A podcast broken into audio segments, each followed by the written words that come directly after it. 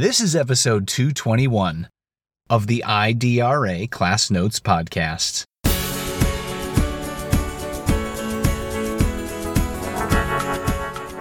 We have to be able to look outside of ourselves. Whether I am a multilingual student or a student who happens to be Black or a member of the LGBTQ community, any student who has found themselves in a marginalized space, they should be able to share their views and have those around them really hear them. Like that's the part that's not happening. So many students right now have so much to say, and in very few cases are they actually being listened to.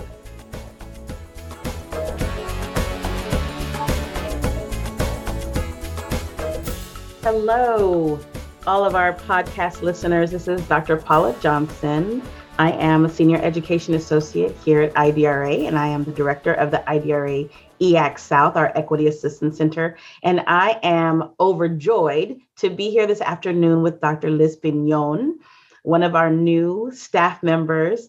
And this is her very first podcast. So I'm very excited. Liz, do you want to introduce yourself to our listeners? Hi, my name is Liz Piñon, and I'm so excited to join you all today.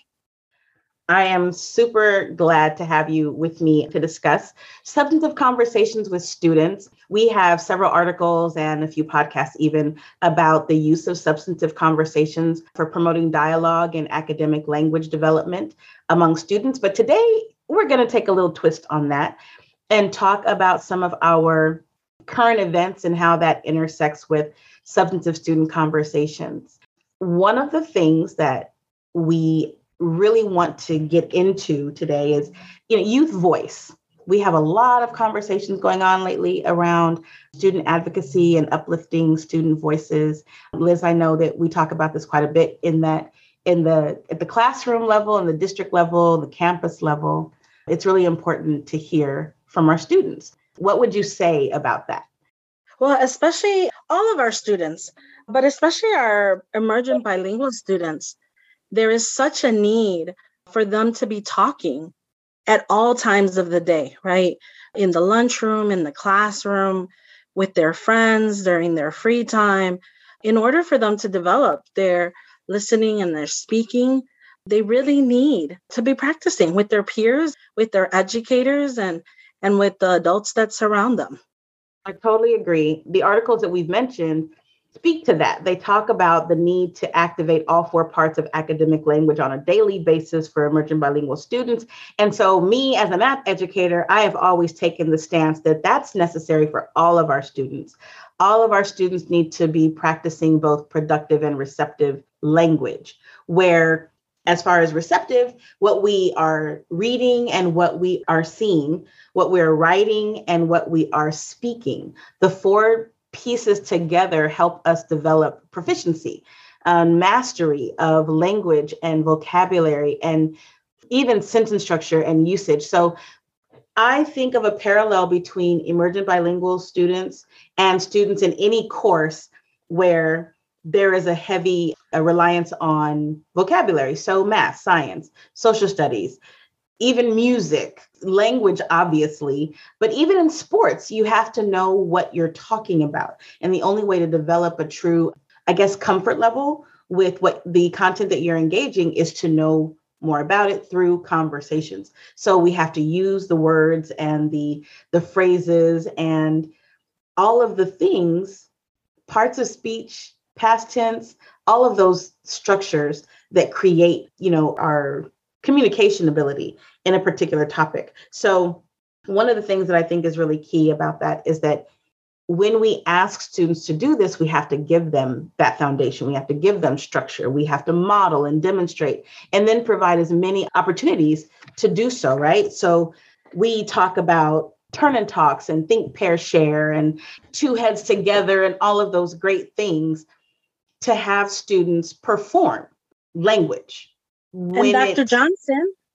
Yes. Also, the space and the time, right? The opportunity to have that think time, especially for our ELLs or students who might not have had the amount of vocabulary that is expected as they enter school. So, just being able to give them time to think of the topic and be able to answer um, and develop the academic language that they need in whatever content area, in math or social studies or whatever class they might be in. Would you take that a little bit deeper? Because I know that you've been speaking on, thinking on, writing on a particular topic that is very relevant to this whole idea of think time around translanguaging. Would you share with our audience, like when you said, you know, giving them that time and space? So if I'm a math teacher and I ask a question, at the end of that question, we as teachers, we're looking for kind of that immediate response. Talk to me about what is happening in the mind of an emergent bilingual student when I ask that question. Right. Just the freedom to think about maybe they want to answer in more basic words, even allowing the child, how about if they just want to draw it for you? Or allowing them to answer in their native language even if the teacher does not understand English. There might be peers that might translate. Uh, so many technology pieces help us right now. Google Translate has come leap years in the technology that it gives us to understand other languages. I was just able to have a conversation with a student, and she was speaking to me in Turkish, and my Google Translate was translating it to me in English. I mean, that's so powerful that I was in a classroom and I didn't need to know the language that other student was speaking, but she understood the topic that was being covered.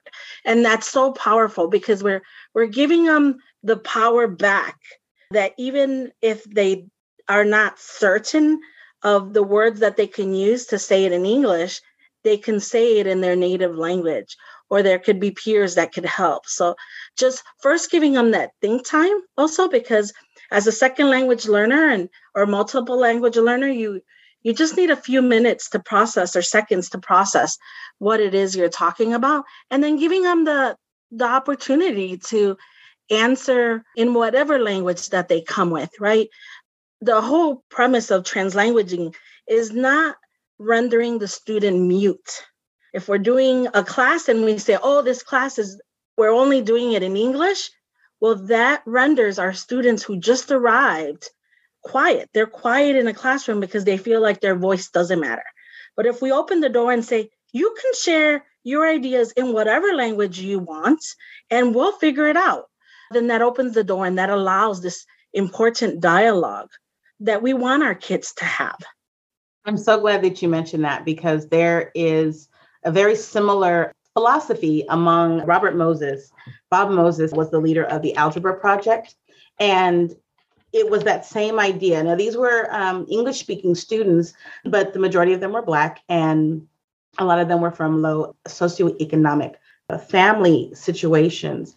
And they did not have the vocabulary for algebra. And this was in middle school. He was really trying to advance that mathematical thinking in these students for them to have that sense, like you mentioned, giving them their power back, giving them a way to communicate, even if they didn't have the immediate language, but that they could say it how they thought it. Like they could use their own words, they could find the relevant ideas to make these connections. And then once he understood where they were going, he would give them the vocabulary that was more apropos to the topic.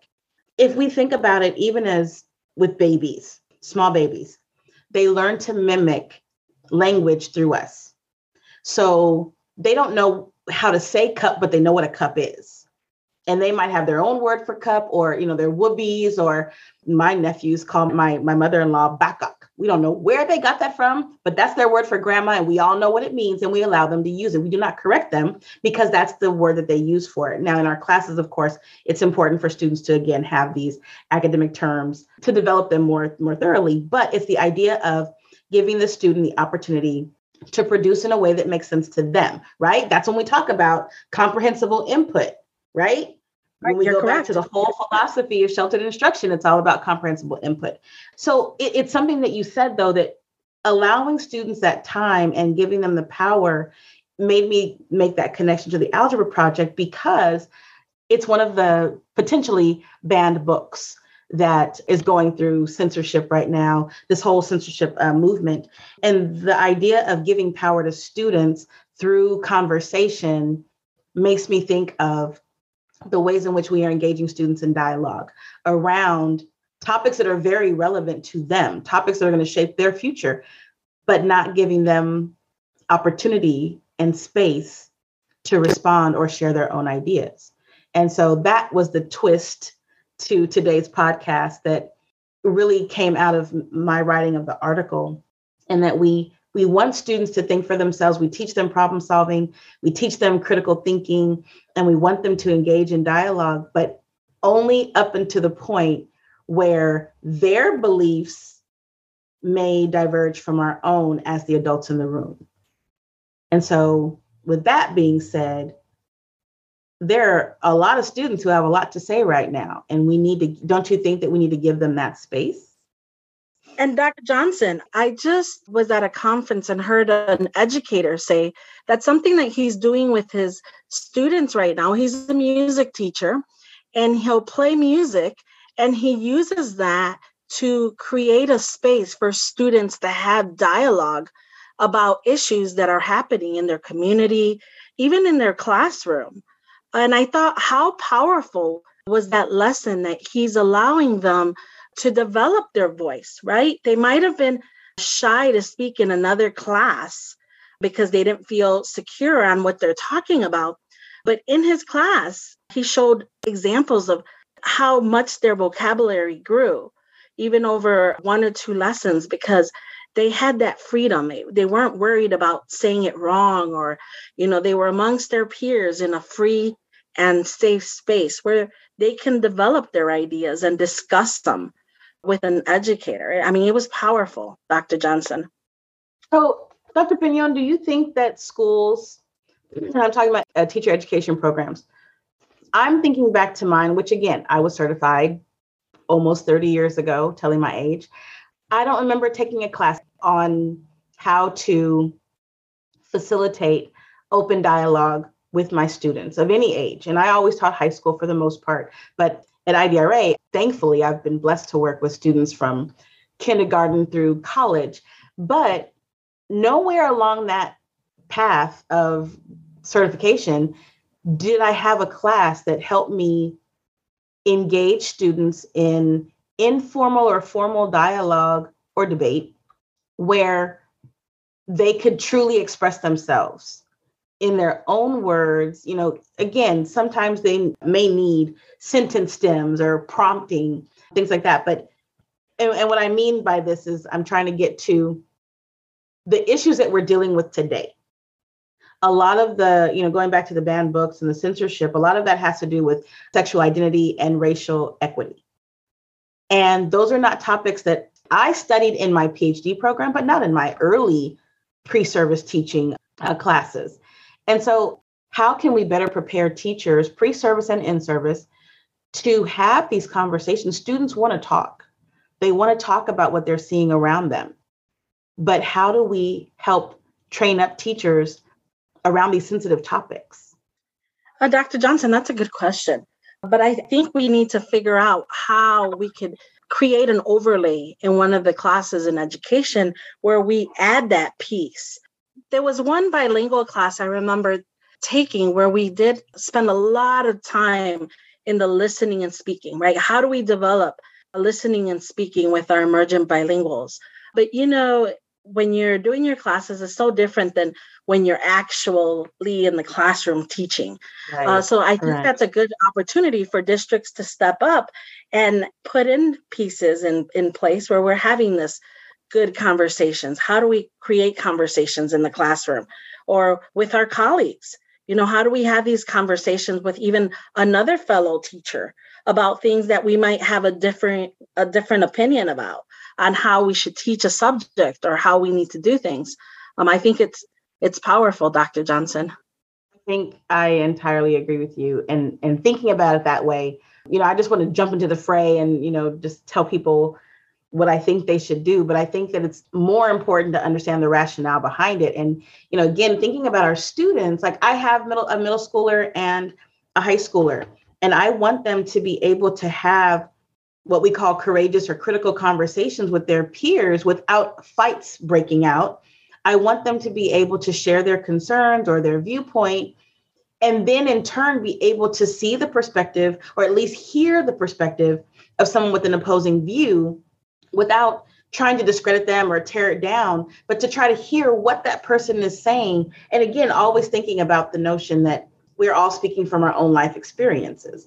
So I want my children to be like global thinkers and very well rounded and be able to anticipate, you know what, so and so might have a different take because this is what they experienced or this is what they know best versus they're wrong because this is what I know to be true for myself. Like we have to be able to look outside of ourselves. And I think that that's another big component here in that whether I am a multilingual student or a student who happens to be Black or a member of the LGBTQ community, any student who has found themselves in a marginalized space, they should be able to share their views and have those around them really hear them. Like that's the part that's not happening. I just feel like so many students right now have so much to say, and in very few cases are they actually being listened to. And so, you know, all of this, there's so much, there's so much to do in the time that we have today. So we may have to do a part two, but I really think that the biggest focus or the takeaways, I guess, of our conversation is that it's really important to give kids thinking time. It's important to give them the tools to communicate what would you add? And allowing students a safe space to be able to to have these conversations. I'm really glad you mentioned that a safe space. And a lot of times people think they trivialize what a safe space looks like or what what it means to individual students, but safe truly just means safe. Safe from physical, emotional, and verbal harm. That we want to make sure that they can express themselves clearly we help them articulate their meaning, but without threat of any kind of harm to their person in, in whatever respect that means. So I think this is something that we have to continue talking about, you know, like you saying, give them something to talk about. But I, I really enjoyed speaking with you today. I just know that there's so much more for us to do on this topic, but I'm so glad to be doing it alongside you. Yeah, Dr. Johnson, we we need to we need to let our kids speak and and talk and and develop, you know, these conversations. So thank you for this conversation, Dr. Johnson. Thank you so much. And I, I would add to this, our conversation, it relates to students of all ages. At the youngest of ages, students will say, We have some pretty precocious kids, especially as they keep talking about these pandemic babies these kids are going to grow up a lot quicker than we did and we need to be prepared for that and and i just think that as the adults in the rooms we have a tendency to kind of want to keep kids young for as long as we can but they're having some very mature thoughts about the world around them and i really think that we have to listen to them. So that's my biggest takeaway is listen to the kids. They definitely have something to say in whatever language, Dr. Johnson, in, in whatever, whatever language, language they're going to say it in. Absolutely. Thank you so much again for joining us today. And we hope that you will join us again for what I anticipate being a future podcast on a continuation of this topic. We hope that you have a great day. We thank you again for joining us. Be blessed. Thank you for listening to IDRA Class Notes. For more information on IDRA and other class notes topics, go to www.idra.org. You can also send us your thoughts by email to podcast at idra.org.